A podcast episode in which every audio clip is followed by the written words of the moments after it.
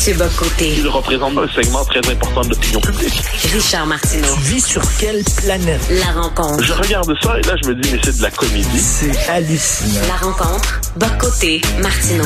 Est-ce que Mélissa Lavergne, la percussionniste très connue au Québec, entre autres euh, par sa participation à Bomme, l'émission animée par euh, Normand Bratoit à Télé-Québec, est-ce qu'elle a été victime de racisme? Euh, c'est la question que beaucoup de gens se posent parce qu'elle devait être porte-parole du Festival Nuit d'Afrique. Et là, il y a des gens qui ont dit c'est épouvantable, elle n'est pas africaine. En plus, elle est blanche, ça n'a pas de sens. Il y a des gens qui disent oui, mais c'est une porte-parole. C'est ça l'important, c'est qu'elle fasse connaître le festival un peu partout à travers euh, le Québec en donnant des entrevues. Bref, elle, elle a vu la controverse. Elle a dit non, non, non, je veux pas que les projecteurs soient sur moi, je veux que les projecteurs soient sur le festival. Et gracieusement, elle a cédé sa place. Est-ce qu'elle a été victime de racisme?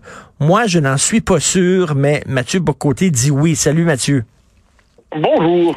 OK, alors euh, je me fais euh, pas seulement l'avocat du diable parce que je trouve que les les anti mettons euh, Mélissa Lavergne, si je peux les appeler ainsi, ont peut-être un peu raison. Imagine-toi Mathieu, le festival du- des films de femmes, et il y en a un, festival des films de femmes et le porte-parole est un homme. Imagine-toi ça là. OK. Là, on peut reprendre ça autrement. C'est-à-dire. Mélissa Lavergne, elle est nommée euh, à la, euh, comme porte-parole du Festival Nuit d'Afrique. Pourquoi est-elle nommée là? Parce qu'elle elle s'est, au fil du temps, imprégnée incroyablement de la culture africaine. Elle s'y est formée, elle s'en est imbibée. Euh, c'est, c'est tout, ça ne lui est pas étranger du tout.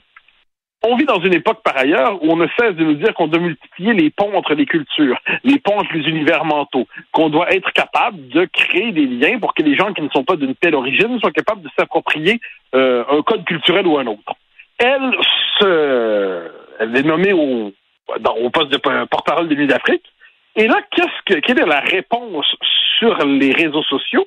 Eh bien, on dit c'est inacceptable parce qu'elle est blanche. Pas parce qu'elle n'est pas africaine. À ce que j'en sais, les, euh, les, les, les- les Noirs qui habitent au Québec aujourd'hui sont plus africains. Ils sont québécois, ils sont nord-américains. Ils habitent à moins, à moins que l'origine prédomine surtout. Ils sont désormais dans l'espace mental, culturel, géographique, politique québécois et nord-américain. Alors là, euh, les, pour ceux, les militants, euh, puis euh, comme je dis, c'est une frange particulière des, des, des militants communautaristes, pourrait-on dire comme ça, euh, qui disent ah ben c'est inacceptable, elle n'est euh, elle est blanche, donc elle ne veut pas avoir ce poste.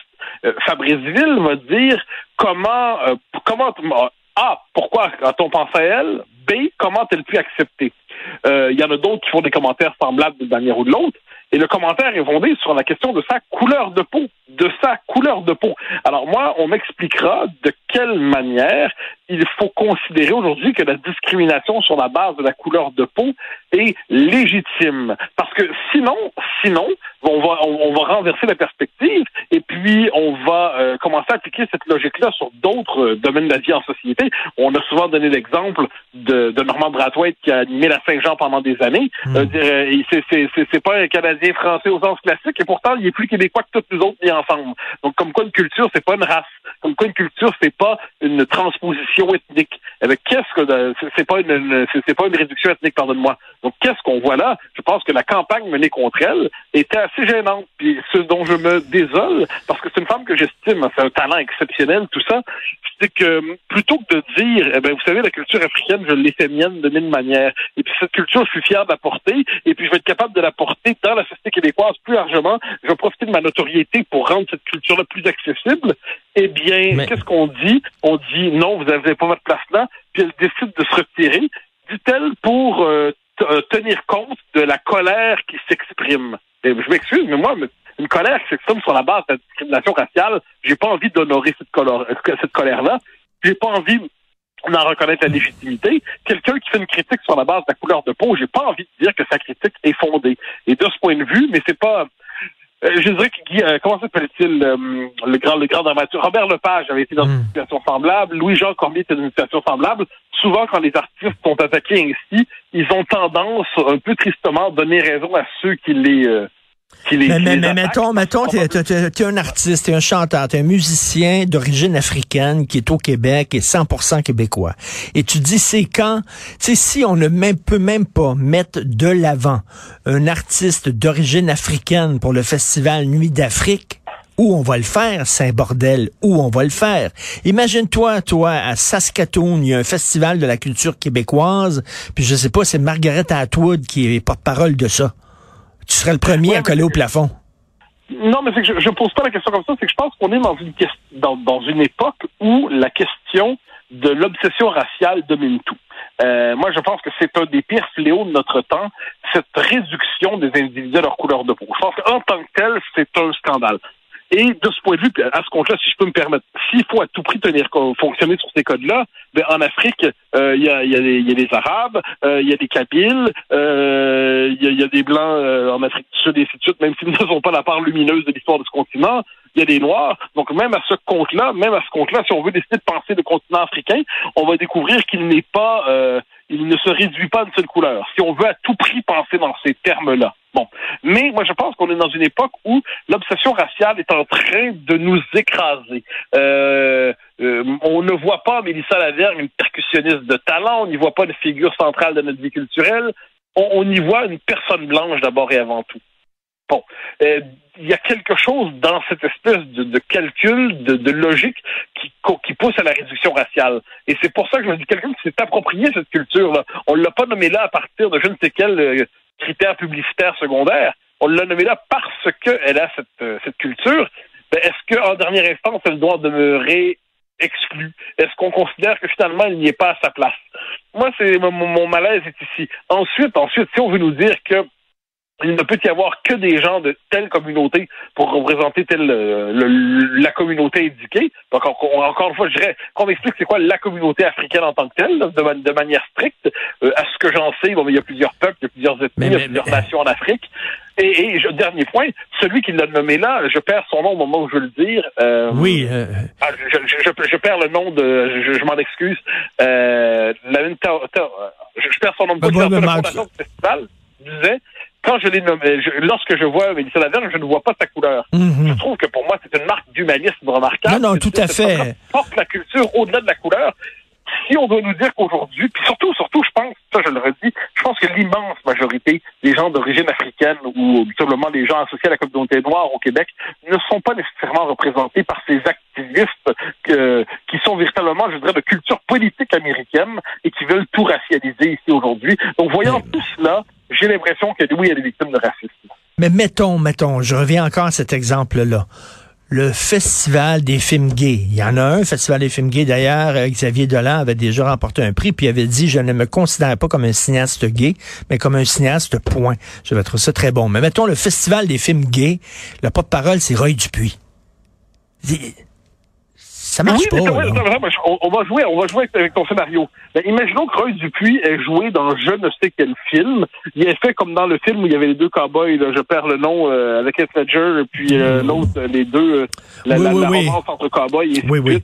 Et puis, imaginons qu'il ait joué un rôle euh, où il aurait été, je sais pas, un, un rôle d'homosexuel dans la culture québécoise, tout ça. Bon, ben, je veux dire, par, par l'appropriation de ce rôle-là, il gagnerait certainement une légitimité pour être dans un tel festival. J'ai l'impression, surtout dans le milieu des Non, non, mais ces gens-là vont dire, il va avoir plein d'occasions, il va avoir plein d'occasions dans sa carrière, de, de- d'avoir le, le projecteur sur lui. Là, les gays, on peut-tu au moins mettre le projecteur sur un, un- un réalisateur ou un acteur qui est gay? C'est, c'est, c'est, Ah, premièrement, il y aurait quelque chose de louche. Le, le scénario que tu nous proposes, ça, ça consiste à dire finalement qu'il y aura une fois un, examen de la vie intime des uns et des autres pour savoir s'ils sont dignes ou non de représenter telle ou telle communauté ou de participer à tel ou tel festival. En tant que tel, c'est pas trop, c'est pas trop ma tasse de thé de fonctionner ainsi. Puis j'y reviens parce que ça me semble fondamental. C'est que le propre d'une culture, c'est un objet d'appropriation. C'est-à-dire la, race, il n'y a pas moyen. Ça, il faut juste le rappeler. Moi, c'est ma, ma conviction première là-dedans. Je pourrais jamais être noir et un noir pourra jamais être blanc. C'est comme ça. Ça, ça, on peut rien y faire. Bon. Mais on peut s'approprier une culture. Si Mélissa Lavergne s'est appropriée, euh, puis tous en conviennent, la, la culture, euh, tout le moins des codes culturels associés euh, à la musique africaine et ainsi de suite, si tel est le cas, est-ce qu'elle ne gagne pas une légitimité particulière pour cela? C'est euh, c'est pas puis quand je dis ça, je suis pas en train de dire je suis pas en train de dire que, que tout est interchangeable et ainsi de suite, mais j'ai l'impression qu'elle avait gagné la légitimité nécessaire. Et surtout, et surtout, et surtout ce qui me rend dingue, c'est la réaction de ceux qui voulaient pas l'avoir là, qui, qui eux ont directement attaqué sur la couleur de peau. Eux ont dit c'est l'apartheid. J'ai vu passer ce commentaire-là. Eux ont dit c'est comme si c'était un scandale que de l'avoir nommé là. Imaginons, imaginons que c'était une décision inappropriée. J'en suis loin d'être convaincu, mais imaginons que ce soit ça. Mais traiter ça comme un scandale, ça vient nous dire qu'encore une fois, l'épiderme devient le référent ultime dans la définition de l'identité des êtres. Je, je, je sais pas. J'ai l'impression que là-dessus, j'aurais aimé laisser de telle, de telle manière de voir le monde aux Américains. Écoute, on, ne peut pas m'accuser d'être pro-woke, hein, absolument pas, là, puis euh, d'être euh, pour le concept d'appropriation culturelle, absolument pas. Mais je me mets je trouve qu'il faut régler ça au cas par cas, au cas par cas. Et dans ce cas-là, je, peux comprendre les gens qui sont frustrés. Écoute, Marina Orsini, elle a joué une autochtone dans la série Chez Away. Elle joue une autochtone. S'il y a un festival de la culture autochtone, puis comme porte-parole, on prend Marina Orsini parce qu'elle a joué une autochtone, je peux te dire que moi, si j'étais un, autochtone, je serais en tabarnak. Vraiment. Oui, mais je, ne sais pas. Euh, reprenons, reprenons ta logique là-dessus. Si euh, parmi les gens qui sont, par exemple, opposés là-dedans, il y en a, euh, je crois Fabrice Ville, par exemple, c'est un exemple. Je pense pas me tromper, je pense pas me tromper en disant que Fabrice Ville est d'origine haïtienne. si je me trompe, je m'en excuse, mais je crois qu'il est d'origine haïtienne. Bon, dans les filles d'origine haïtienne, donc il est dans l'espace culturel, euh, symbolique euh, américain. Ça fait partie de, davantage sa, sa, légitimité africaine, oui, par les lointaines origines, très certainement. Ces lointaines origines sont africaines, puis il y a, y a une histoire tragique qui est liée à Haïti et ainsi de suite. Mais le fait est que sur le plan de l'appropriation de la culture africaine, le simple fait d'avoir une couleur de la couleur de peau noire ne donne pas une légitimité supérieure à, quelqu'un qui, étant blanc, s'est approprié cette culture et en devient et en devient symbole. C'est pour ça que je le dis comme ça. C'est le, déterminant racial c'est en sorte c'est comme ça donne une légitimité immédiate. Je suis noir, donc je veux parler au nom des Africains. Je suis blond, donc je veux parler au nom des Suédois. Je suis et ainsi de suite. Il y a quelque chose là-dedans qui relève de la de la confusion entre, comme je dis, la race et la culture. Et pour moi, pour moi, peut-être dans un autre contexte, encore, peut-être, j'entends tes arguments, peut-être dans hmm. un autre contexte, on aurait pu se dire c'est, c'est mal avisé, mais dans un contexte comme le nôtre, où aujourd'hui, il y a des intégristes de la pureté raciale qui circulent dans la vie publique, me semble-t-il que c'est exactement le contexte où il faut, euh, où, il faut refuser de tenir compte de l'impératif racial. J'ajouterais que quand elle-même, comme Mélissa Lavergne, qui est une femme de qualité, je dis, moi, je voulais pas rentrer en polémique avec elle, c'est pas mon idée. C'est simplement quand elle dit, j'essaierai de ne pas avoir pour la suite des comportements offensants. Mais qu'est-ce qu'il y avait d'offensant à accepter ça? Qu'est-ce qu'il y avait d'offensant? Hmm. C'était pas offensant. C'est ta manière de s'excuser. Non, mais ces gens-là, ils savaient-tu qu'on vivait en 2022? C'est sûr et certain. C'était écrit dans le ciel que des gens auraient été en maudit. Puis écoute, il y a un auditeur... Euh, la, même collection de... Probablement les mêmes quand Robert Lepage a fait sa, pièce, euh, pas Canada, mais l'autre, là, Slav, euh, était devant la, la place des Arts, pour, avec des pancartes en anglais pour insulter les gens qui allaient voir la pièce en les traitant de racistes et d'esclavagistes.